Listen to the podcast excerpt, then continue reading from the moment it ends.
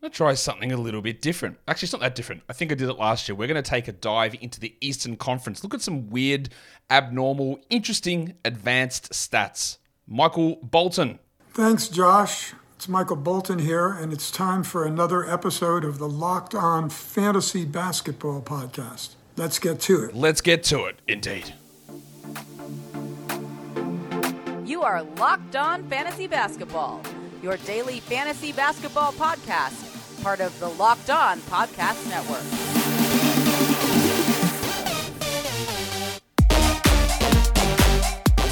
Hello and welcome to the Locked On Fantasy Basketball Podcast brought to you by Basketball Monster. My name is Josh Lloyd and let's go golfing. And I'm also the lead fantasy analyst at basketballmonster.com. And you can find me on Twitter as always at redrock underscore bball, on TikTok at redrock underscore bball and on Instagram at Locked On Fantasy Basketball. Today's episode is brought to you by Prize Picks, the easiest and most exciting way to play daily fantasy sports. Go to prizepicks.com slash NBA. Use the code all lowercase locked on NBA for a first deposit match up to $100. Thank you also for making Locked On Fantasy Basketball your first listen every day. We are free and we are available on all platforms. So, like I said, we are here to talk um, because there's no games tomorrow to preview. Um, because there's no games on for fantasy for Saturday, Sunday. In season tournament final is tomorrow. I think the Pacers might win. I'm not 100% on that, but that's where I'm at with that. Um, but so what I we did I did this last year at some point is go through the teams and just pick out one interesting advanced statistic. It's sort of like a under the lens segment, a deeper dive segment, just to see like what's going on with this guy. Are they as bad or as good as we think? Is there regression or improvement likely to come through numbers that you don't see presented on your regular fantasy app or on your traditional box score? Stuff that doesn't always get uh, picked up or shown when. So when you're looking at numbers, and we do have a tendency to always look backwards, but what we can look at in terms of fantasy, we want to try and project forwards. Is that like that has happened, right? That's done. That's in the books. What what changes as we move forward? So this won't be for some of you. Some of you be like, what am I getting out of this? Just tell me, do I trade X for X in a 12 team ESPN points league? And that's okay. This is for those of you who just want to get a little bit deeper into it. Hey, still watch it through, put it on mute, whatever. Just let it play through. Because we are, of course, at Operation 70K. We want 70,000 subscribers here on YouTube. But also, let me know what you think about A, the format, or just chucking something like that different in, just to get a different perspective that blends fantasy production, fantasy projections, as well as real life basketball, too. That is what I am attempting to do. So we hope we're able to do that. We're looking at the Eastern Conference here. I guess in the next couple of days, I'll chuck the Western Conference up. Not uh, time to be determined when I do that. And we're going to start with the Atlanta Hawks because they start with A. That's how we do it. And we're going to go to Onyeka Okongwu and look at some of the numbers that Okongwu is putting up. It's pretty bleak in terms of um, advanced numbers for Okongwu. I did put this up not all of this up. I put some of this up yesterday on Twitter talking about his um, defensive production this season and how poor it's been. And you can see that reflected in his EPM. Now, EPM is probably the most, there's two advanced stats that I trust the most. Um, well, it's probably three. There's, there's LeBron and all the stuff at Basketball Index. There's Darko, which is a great um, advanced stat, which gives a forward leaning look as well. So it does what have they done, but also some sort of forward projection on it. And there's EPM, which is a, a retrospective, so looking at what has happened, but incorporates box score stats and plus minus. EPM stands for estimated plus minus, and you can find it on the Dunks and Threes website. It, along with Darko and LeBron, are considered the best all in one uh, basketball metrics at the moment. So, you can see his overall EPM in the 41st. These all these percentage numbers are percentiles. So where does he rank in the NBA? 41st percentile is bad for Okongwu, but 24th in defensive EPM. This is a man who was like that's his strength, being a good defender. We talked yesterday about how his block rate was well down, and even his block conversion was down, meaning his, his block rate, his block contest. The block conversion is how many contests do you turn into blocks. That was down as well. So not only was he not contesting as many shots, but the shots he was contesting, they weren't becoming blocks. Now, I think there is a chance that that block conversion goes back up. But the fact that he's not contesting shots is, is, a, is an issue. Last season, this man's defensive EPM was uh, in the 72nd percentile, was 83rd the year before. That's what he's hung his hat on but this year it's all off. I do think there is room to improve. His usage is down, that is true. His efficiency is well down. He was at 72 true shooting two years ago. He's at 64. Maybe that doesn't come back, but I just, this is a guy that is a good defender and he's currently shithouse at it. And I think that there is going to be, there is going to be a change of some degree, but we don't hold on to players forever. I've been on the let's hold on to Okongwu situation for a bit, but I might have like a week and a half left in me because it's just not improving. I just need to see something start to change, and the defensive stuff is what I'm looking at.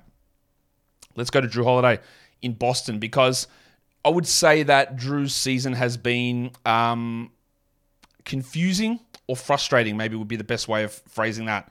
Because Jrue has been obviously on a new team. He's 34 years of age. There's going to be stuff that that is um, frustrating for us. His steal rate is low. He's at he's in the 17th percentile for steal rate. It used to be one of his big strengths. He's not getting any of them. But his defensive overall metrics are really strong still. But offensively, he is down. You can see 61st percent in offensive EPM there. But what is going on? Why is he so bad there? Well, his um, attempts at the rim, or his shooting at the rim, is bad. Now I just realized that I did put that at um uh not percentile. That's not 51st percentile. That's 51% at the rim, and I've realized I've just completely screwed up what I said I was going to do. He's actually actually in the sixth percentile at the rim. Sixth. 94% of NBA players are better than Jrue Holiday finishing at the rim. So when we look at his overall field goal percentage, we look at his overall scoring, that's just a number that is not going to hold like that. Like last season, he was 14 percentage points better. He was in the 57th percentile. We expect someone to like him to be in the around 57, 60%, 61% at the rim. He is way down, like massively down. And that has uh, huge room to improve. So if you're giving up on Jrue, the steals is a worry for sure, but some of his offensive stuff and shooting numbers, I would expect that that improves. Let's go to um, let's go to Brooklyn. Yeah, let's go to Brooklyn, and we're going to talk Cameron Thomas. Of course, we're going to talk Cameron Thomas. You know, we're going to talk Cameron Thomas. That's what what it's about. Thomas is one of the highest usage players in the NBA, 31% usage. That is huge. But is he doing it uh, effectively? Is he doing it efficiently? No, he's not. And again, I realized that maybe halfway through this, I must have screwed up what I'm doing. He's at 51% effective field goal, not 51st percentile. 51%, which is 29th percentile. 71% of players are more effective. Now, you can sit here and tell me that's because he's taking harder shots and he's taking a lot of them true. That, that, that is why, right? But is that good? It's good that he's converting them at a decent enough rate. He's at 46% on mid ranges, which I'll give you a tip. Like, that's an extraordinarily high number. So that might even come down further. He takes so many mid ranges. Like, his volume on mid ranges is through the roof. He's average at the rim, 61%. So he's still inefficient despite being one of the most high volume and, and you know, strong mid range shooters because that just doesn't lead to efficient basketball. And offensive EPM, 78th percentile, like pretty good. Defensive, dreadful, 5th percentile. That's terrible. And that's why we have this disconnect with Cam Thomas is that highlights love him. When he's on, it's great. And when he's off, it's terrible. Like when it's not working, it's bad. And that is why he was taken out of the rotation last season. I'm not saying he's going to be out of the rotation because I don't think that's going to be the case. But there is, even though what he's doing has not been strong, 29th percentile effective field goal, the fact that he's hitting so many mid ranges means that there is a chance that comes down. Like he could actually hit less of them and become less efficient and become even worse in terms of that overall um, impact. Which we're not dropping him in fantasy, of course, but there are a couple of. He is one of the best shooters, I know. But when your game relies on extensive step back, long contested twos, it is an iffy proposition to expect it to stay that way. Maybe just ignore what I said at the start about like I'm going to put percentiles in this. I'm, uh, idiot. I'm an idiot. Let's look at Charlotte and let's go to Brandon Miller because Brandon Miller is hitting 56% at the rim. That's 24th percentile. That's not particularly strong. And for a guy that's a 6'9 forward, with that being one of his strengths, I guess, is getting to the rim or, or finishing at the rim, that needs to improve. He's been pretty good as a rookie. But one thing we always have to remember is that most rookies are actually quite bad from a real life perspective. And it's helped at the moment, obviously, that LaMelo Ball is out. But I do think that Brandon Miller is not going to end up as a starter 30 minute a night player on this team. Defensive EPM, 13%.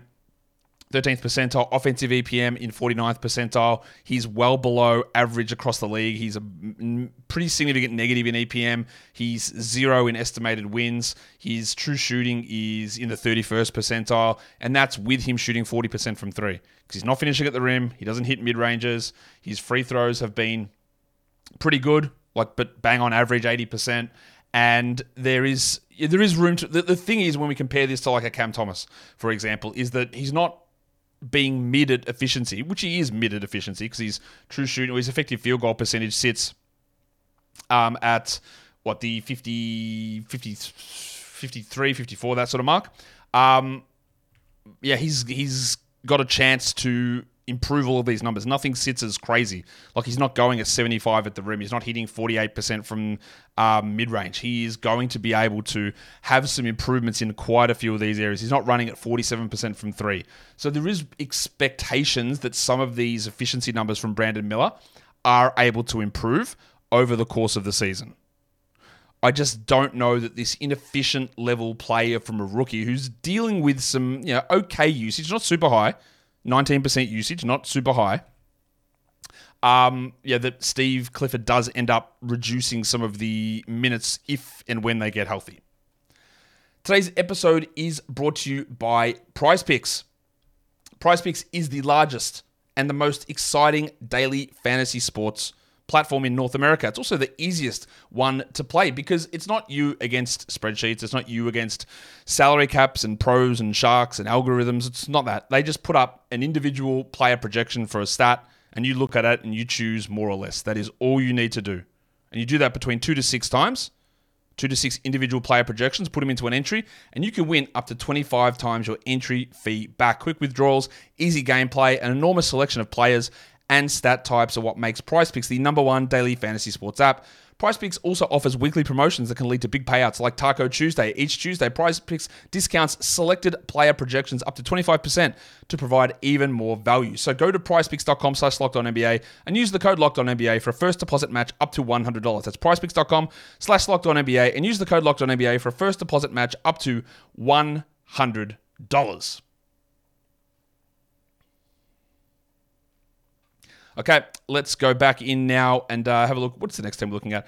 It is your mates, the Chicago Bulls.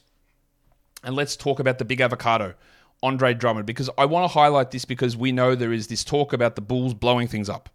Um, Nick Vucevic played 82 games last season, but in the past he has had significant injury issues with his lower body. That that isn't there anymore. But again, 82 games one year ago does not guarantee 82 games or 78 games in the next season.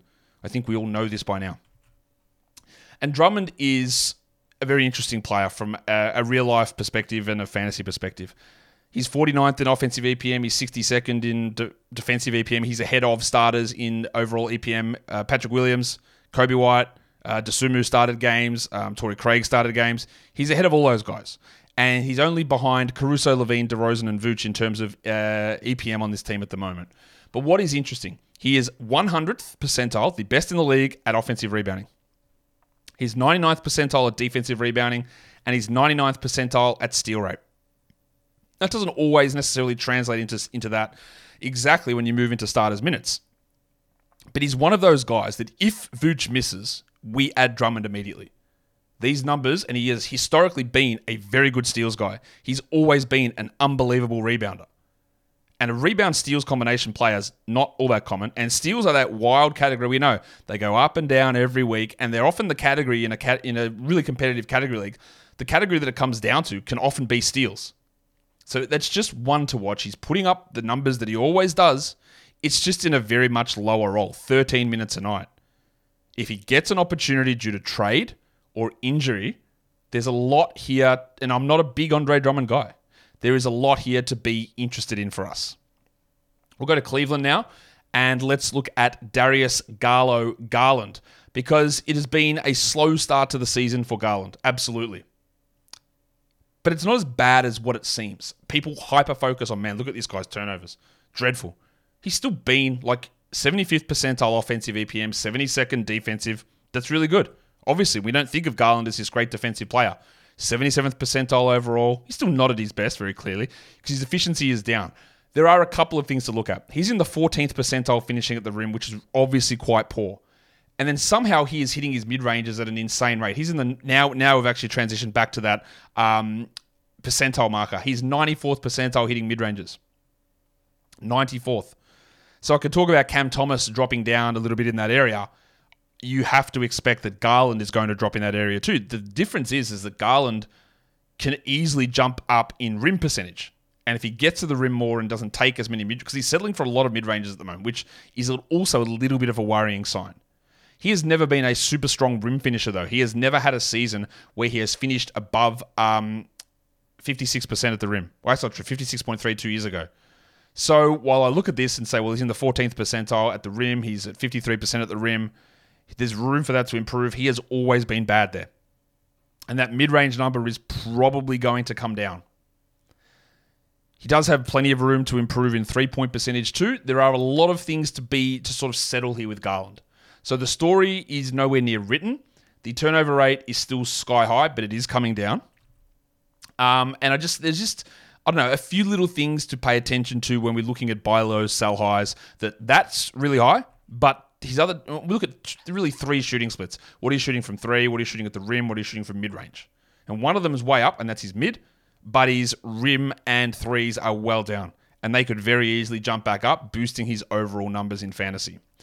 Let's go to Detroit, a guy that we've spoken about a lot on this show, and you guys have spoken a lot about in the fantasy community, and that is Ausar Thompson. Because the idea is that Ausar has been awesome this season, and he's done a lot of highlight stuff. He's doing a lot of things for a rookie that you know we don't really see that often, and some of that is true. But he's still overall um, advanced stats in the negative. 52nd percentile overall for EPM because his offense is so bad. He's hitting an unfathomable 14% from three. His offensive EPM's 27th, but defensive 84th is unbelievable for a rookie. Sometimes you'll get rookie big men who provide that number. Never rookie perimeter, perimeter players. This is unprecedented defensive impact that he has. It is honestly ludicrous what he's been able to do. His rebounding numbers, 89th percentile for offensive rebound rate as a wing. It's insane. And his block rate is in the 86th percentile as well as a wing. Now, it is obviously really frustrating, the Monty Williams stuff and the rotation, but the numbers that Ausar is putting up have we've seen them very clearly, and I do think that there, that's why there is some value in holding just to see what happens over these next couple of weeks. Because that rebound rate, that block rate, the solid steal rate, I don't know whether he's ever going to be good in terms of shooting. But one other thing is he's at 60% at the rim, which is good. So he's been able to do that on pretty decent volume. He takes no mid ranges at all. He doesn't really take any threes, even though he's so bad there. His overall shooting numbers, true shooting 50% is bad. Effective field goal 47 is bad. But if he just focuses more on getting to the rim, where he's actually okay, he's not great, he's okay, and then gets his other stuff, there is better fantasy days ahead, I think, coming for Ausar Thompson. Let's go to Indiana and let's talk about Tyrese Halliburton. I don't know how much you need me to talk about Tyrese because he's obviously been awesome, but I just want to offer something. He's the best rated player in offensive EPM in the NBA, 100th percentile, the best. He's also one of the worst in defense, 5th percentile. That does lead to an overall EPM as being 99th percentile. His true shooting is at 69%, which is 95th percentile. He's doing it in the 97th percentile on mid ranges. Now, we know that Tyrese has been unbelievably efficient, hitting 44% from three. He's at 66 in the rim at the rim. That can all hold. I'm a little worried that that level of mid-range shooting just doesn't hold. That's a very high number. He doesn't take huge amounts there. Most of his shot volume comes from three. But last season, 46 from mid range. The season before, 47 from mid range. The season before, 47 from mid range. That is the worry. He's always been a 40% three point shooter. He's already always been a plus 60 rim guy, always and now he is going at nine percentage points higher from mid range. Now, maybe he has improved, but that is just so sky high. He's better than basically everyone in shooting mid ranges, even though the volume's not that high, but the volume's higher than it was last season. So I'm not telling you to sell high on Tyrese Halliburton. I'm not telling you to get rid of him at all. What I'm saying is that don't be surprised if there is a little run here from Halliburton where things cool off. And don't think that it makes him a fraud or anything like that. They're just, I, I think there is going to be something that happens that does just cool him off a little bit. We'll go to Miami. And let's look at Jaime Jaquez, a very, very largely talked about rookie who I think is being um, he's getting the South Beach the South Beach jerk off too much. There, I've seen people to well, redraft the draft. Jaquez has to go top five. Uh, no, he doesn't. In under no circumstances, he wouldn't even go top ten, in my opinion. He's been solid. He's been good, and as a rookie, that is that is good. The impact from him is still not strong. He is 45th percentile EPM, 26th in defense, 58th in, in offense, with some indicators that are going to fall off. His true shooting is 61%. I really doubt for an inefficient guy all through college, I'm having some doubts. He's hitting 71% at the rim, which is 83rd percentile. Do we honestly believe that Jaime Jaquez is that elite level of finisher? I don't. He is hitting 39% from three. I don't think that's going to hold. So there are indicators here he's only playing 27 minutes. Again, I've, I've heard some wild things. I've heard that he that they think that he will just take over and be a starter all season. Hasn't started. Like he's started like one game. And that he's going to maintain 30 minutes a night every night. It's just so, there's just this narrative that builds heat culture, perfect heat fit. The Heat have done it again. He's been pretty good. He's been better than an average 18th pick. But there are some things here that I think are where maybe maybe over exaggerating with what his impact has been and some unsustainability with some some of them. I'm always willing to change my opinion as more data comes through, but when I went and checked all of his stuff, it made sense with what I'd been seeing and what I'd been thinking. With oh, he's been all right, but yeah, maybe a little bit ahead of himself, and it's probably going to come back. And that's that's still how I feel about Jaquez. Really good value at that spot, but let's pump the brakes on yeah this guy being the second best rookie in the NBA, which again some people have, have said, which is insane. Today's episode is also brought to you by Jase Medical. According to the FDA, pharmacies are running out of antibiotics like amoxicillin, and we're heading into, or you guys are heading into winter when things like bacterial infections and respiratory tract infections can really ramp up. Now, antibiotics are not something that you just need to use and throw around willy nilly. They're not for colds, they're not for flus, but they are for serious infections that can happen sinusitis, upper respiratory tract infections, urinary tract infections, skin infections, which can be really, really bad if left untreated. If you can't get access to these things and you're in a remote location, then you're in trouble. Jase, the Jase case is a pack of five different antibiotics that can be used to treat a long list of bacterial infections like the ones that I just mentioned. You can go to jasemedical.com and you can have your physician encounter. It will be reviewed by a board certified physician and your medications will be dispensed by a licensed pharmacy at a fraction of the regular cost. It's never been more important than today to be prepared. So go to jasemedical.com and use the offer code locked on to get $20 off your order. All right, um, we're going to go through the rest of these teams in a second. Just a reminder hit the sub button for Operation 70K. And you guys, I'm sure, are going to be here in the chat live, uh, chatting with each other, asking fantasy questions. And I hope you are getting something out of what I'm saying here. Again, it's just little things. And part of what I think leads to I'm gonna say my success, but but not what I my success, just my enjoyment or what I do in fantasy is you just take in little bits of information all the time.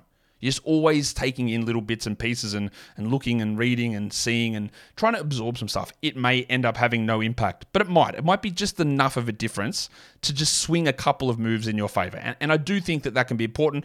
And also just hope it's interesting. I hope we just enjoy getting information. I don't know.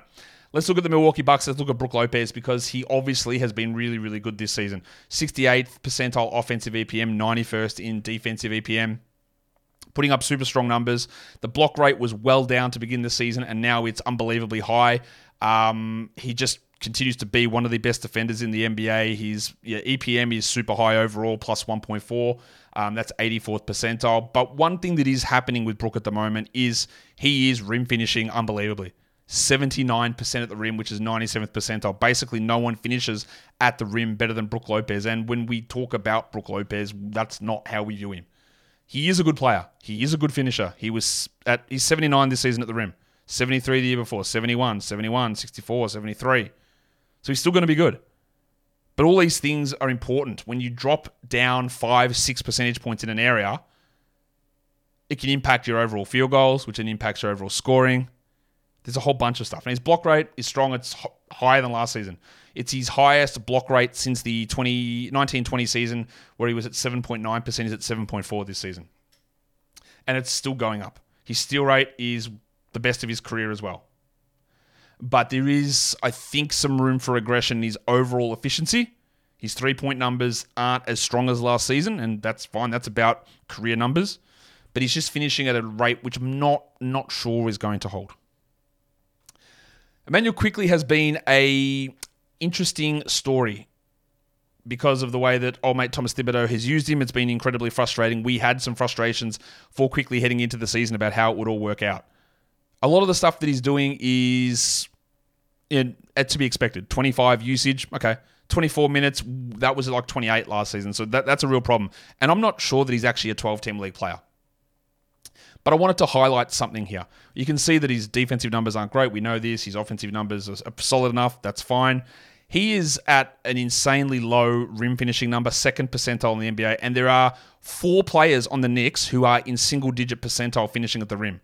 Jalen Brunson in the eighth percentile, RJ Barrett in the fifth, Quickley in the second, and DiVincenzo in the first, and that doesn't even include Quentin Grimes, who hasn't even attempted enough shots at the rim to be graded on a percentile rank, and he's worse than all of them. So five of their nine rotation players are in the bottom 10% of the NBA in terms of finishing at the rim.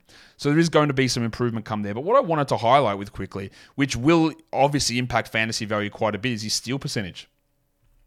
He's in the 16th percentile for steal rate. Last season, 73rd. The year before, 56th. He's almost basically at half the steal rate of last season. The scheme hasn't changed. The personnel around him hasn't really changed. He's just not getting steals. And what do we know about steals? They're highly volatile. So he might have a really rough run here to begin the season, but that might spike up at the end of the year. Tom Thibodeau loves defense, loves a steal. Minutes might jump three or four, and he's back in business. And I do expect that, considering he was 61 at the rim last season, that his 45% at the rim this season jumps back up. There is a lot here. While while he's not producing, and we're seven weeks in, there is a lot there with Quickley that can very, very easily turn around. Let's go to your Orlando Magic and let's look at flaming Mo Wagner because we are going to get to that situation where we're in a spot where Wendell Carter is going to come back and somebody is going to move out of the rotation. Goga Bitadze is in the 99th percentile for defensive EPM. He's actually second overall on this team in EPM. That's a huge number, plus 2.8. He's been awesome. But Mo Wagner's been fifth. He's still been really good, and that's on the back of unbelievable offensive work. 85th percentile offensive EPM. And in their bench unit, if they're going to play John Isaac uh, a lot there, or even if Anthony Black's getting minutes, I think getting some shooting or some value in there is important. And what he is doing is 98th percentile true shooting numbers for um, Mo Wagner. He's at 74% at the rim. He's at 72% true shooting overall. And the reason his numbers are so high at the rim is he that is all he does. He, doesn't take any shots anywhere else. All he does is take shots at the rim and they go in. This has been an ongoing thing for Wagner. Last season, 67. Seven, season before, 73. He just doesn't take any. He hasn't taken enough mid ranges at any point in his career to be ranked on EPM's percentile scale. He doesn't qualify for taking enough shots there. He's at 36% from three, an okay number which can hold. He just gets to the rim and they go in. There is probably going to be some drop back here, and he's not going to be one of the best efficiency players in the NBA, most likely but I don't think that it's reasonable to suggest that he is just going to be kicked out of the rotation. You could also sit here and argue the same thing with Bitadze, saying, well, look how good he's been defensively. Yeah, how could they kick him out of the rotation? Don't know. Usually, though, with your second unit center, you want someone who's able to punish opposition backup centers and score at an efficient rate Montrezl Harrell style, and that's what Mo Wagner does. That is why I think Goga will eventually be phased out, and Wagner will keep that backup role. He won't be a 12 team league guy, most likely, when Wendell returns, but in terms of minutes distribution, I do think there's enough there to suggest he will stay. De'Anthony Melton has been a guy that often people in the fantasy analyst community and fantasy management or fantasy manager, managers are at odds with. Why do you guys love Melton so much? He never scores. He's so bad his impact on court has nearly always been positive. From back in his Phoenix days, where he was part of a salary dump, he was a throw in, so Phoenix could dump Josh Jackson onto Memphis. That's how he got there. I was I didn't like that Houston even traded him to Phoenix to begin with. And then in Memphis, they kept him in this weird bench role, even though he continued to be really good. Then he was dumped again. he was dumped again in a trade from Memphis to Philadelphia in exchange for David Roddy for whatever reason. And he just continues to always be good. He has not had a season in EPM where he has finished below 77th percentile since his first season in Phoenix, where he was 30th percentile. Since he was traded to Memphis, 77th, 81st, 84th, 80th, 84th this season. Offensively, 77th. Defensively, 80th. And he is doing all of this while being one of the worst finishers in the rim at the NBA. He is not a good finisher. Giggity. 16th percentile last season, 10 the year before, 7th year before. But there's a big difference between where he was last season at 54% and this season where he is at 44. Just finish more shots at the rim. He doesn't take mid ranges, doesn't even qualify on the leaderboard. He's hitting 40% of his threes. Just get your rims up to 52, and then you're talking an extra six, seven percentage points on field goals. That's an extra one to two points per game, and then we're, we're rolling. So he's been putting up these numbers and this level of impact while sucking in terms of efficiency, while not being able to finish. So that is why, again, we really like what he does because well, maybe the disconnect is also that coaches don't actually see the impact that he does or don't believe in the impact or see him miss two shots in a row and take him off. Yet every time he is on the court, with every situation, the team seems to be good. And that's one of the things that we do tend to follow. It's not a, these aren't fantasy stats. Rim finishing is not fantasy stat. Although I believe you can do it on Fantrax. Um, EPM is not a fantasy stat. Plus minus is not a fantasy stat. But overall, this stuff should always add up to being like we have faith that this guy is going to play and going to be better. And that's where we're at with Melton. So even though Oubre is coming back and maybe he loses one or two minutes, his impact is it's honestly undeniable. And there is still room to improve. Like massive room to improve. And that should give you a, a, some level of faith. Now, if you want to do the opposite of having a level of faith, we can go to Toronto and talk about Precious Achiuwa because he has been one of those guys that I have just never liked as a player. Am I biased against him? Not for anything personal. I just think he sucks. Is that bias? Maybe it is. But he is really showing his sucky uh, nature this season. This is why it never made sense to me why you would limit Jakob Poeltl so that Precious Achiuwa could go out there and be in the fifth percentile true shooting. You are a center. I believe the league average for centers is 60%. This man is sitting at 50. No, he's not. He's, where's, where's he sitting? 48.7 true shooting. He sits 27% from three, doesn't really take any. 19 from mid range, still doesn't qualify enough. But at the rim as a center, 58%, 58%, 33rd percentile. Dreadful. His defensive EPM as a center, second percentile. What is that? Why was he getting minutes? There are only two players on Toronto with worse impact numbers. One is Jalen McDaniels, which I'm a little bit shocked at. I thought he was a pretty good player. He's he's been poor. And the other one is the prestige penis, Grade A Dick, who's honestly been one of the worst players in the entire NBA this season. Dick. Dick is shooting 41 true shooting, 36 at the rim, uh, and 24 from three. Uh, those Dick's numbers, like I'm gagging. I would say I'm gagging on Dick. Well, I just did. Those numbers are horrific. When you look at his EPM profile, is so many like one first percentiles, first percentile offensive EPM, first percentile EPM, first percentile estimated wins, first percentile true shooting, first percentile effective field goal percentage. Then we do fourth percentile in um three point percentage. It's just disgusting. He's been, but this is a Precious Achiuwa thing. He's also been disgusting, but at least he's been in the rotation. But as a big man to be that bad defensively and that bad offensively, why are you even in the rotation? This all ties into the way that I've felt about Achiuwa all through his career. I just don't know why he plays or, or cuts into players who are better. Maybe that's a more accurate way of saying it. And lastly, you know we have to do it. We've got to go to Washington. We've got to talk about your favorite player, Jordan Poole, because it has been a disaster. Very, very clearly, it has been a disaster. The advanced numbers back it up. You know, you would never guess who the highest, well, you can go and look, but the highest rated player, according to EPM this season on the Washington Wizards, is Eugene Omoruyi. What? Yep. Yes. Second is Gafford, followed by Kuzma, followed by Avdija. And then way down the bottom, with only three players worse than him, is Jordan Poole.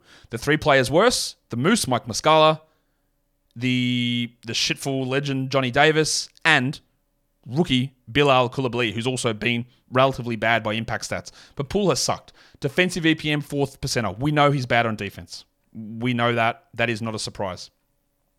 He's never been that bad before. Offensively, 47th percentile. Last season on offense, 70th. The year before, 92nd. The year before, 84th.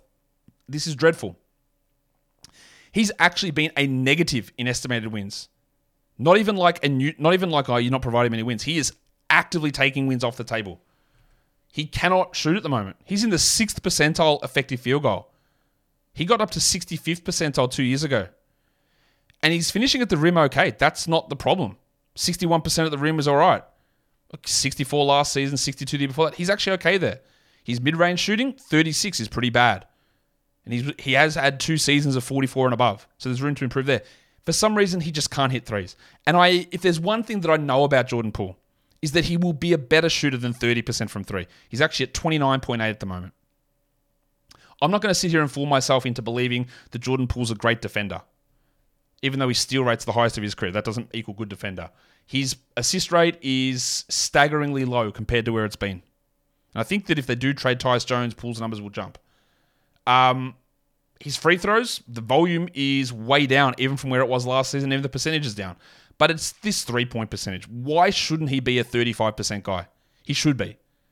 And you know, that effective field goal percentage at sixth, sixth percentile, it needs to push back up. It can at least get to the 40s or 50s.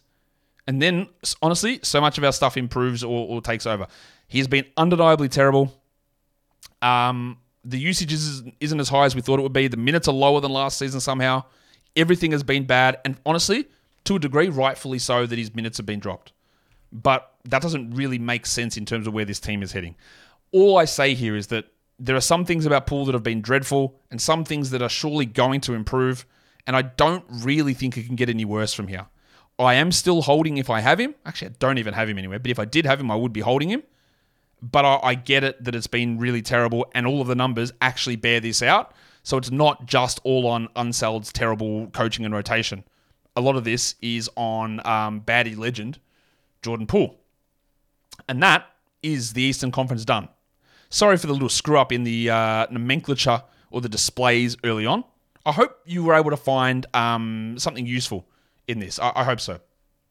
And I don't know if that subscribe button already pushed up, but if it if it did, let's hit it again. We're going to hit 70k. Let me know what you thought. What did you think of this show? What did you think of some of those numbers? Did it give you any information? Was it a waste of time? Is it just something we can talk about here when there's no games on tomorrow? Sure go back and look at it later on. And maybe we'll, we'll, we'll do a Western Conference one soon, then we'll do a recap of this one. Maybe we'll do the same thing in two months' time or whatever. If you are on YouTube, we know hit the subscribe. That's what you need to do. You also need to hit the notification bell. Leave your comments. Tell me what you thought of the show down below. Guys, we are done here. Thank you so much for listening, everyone. See ya.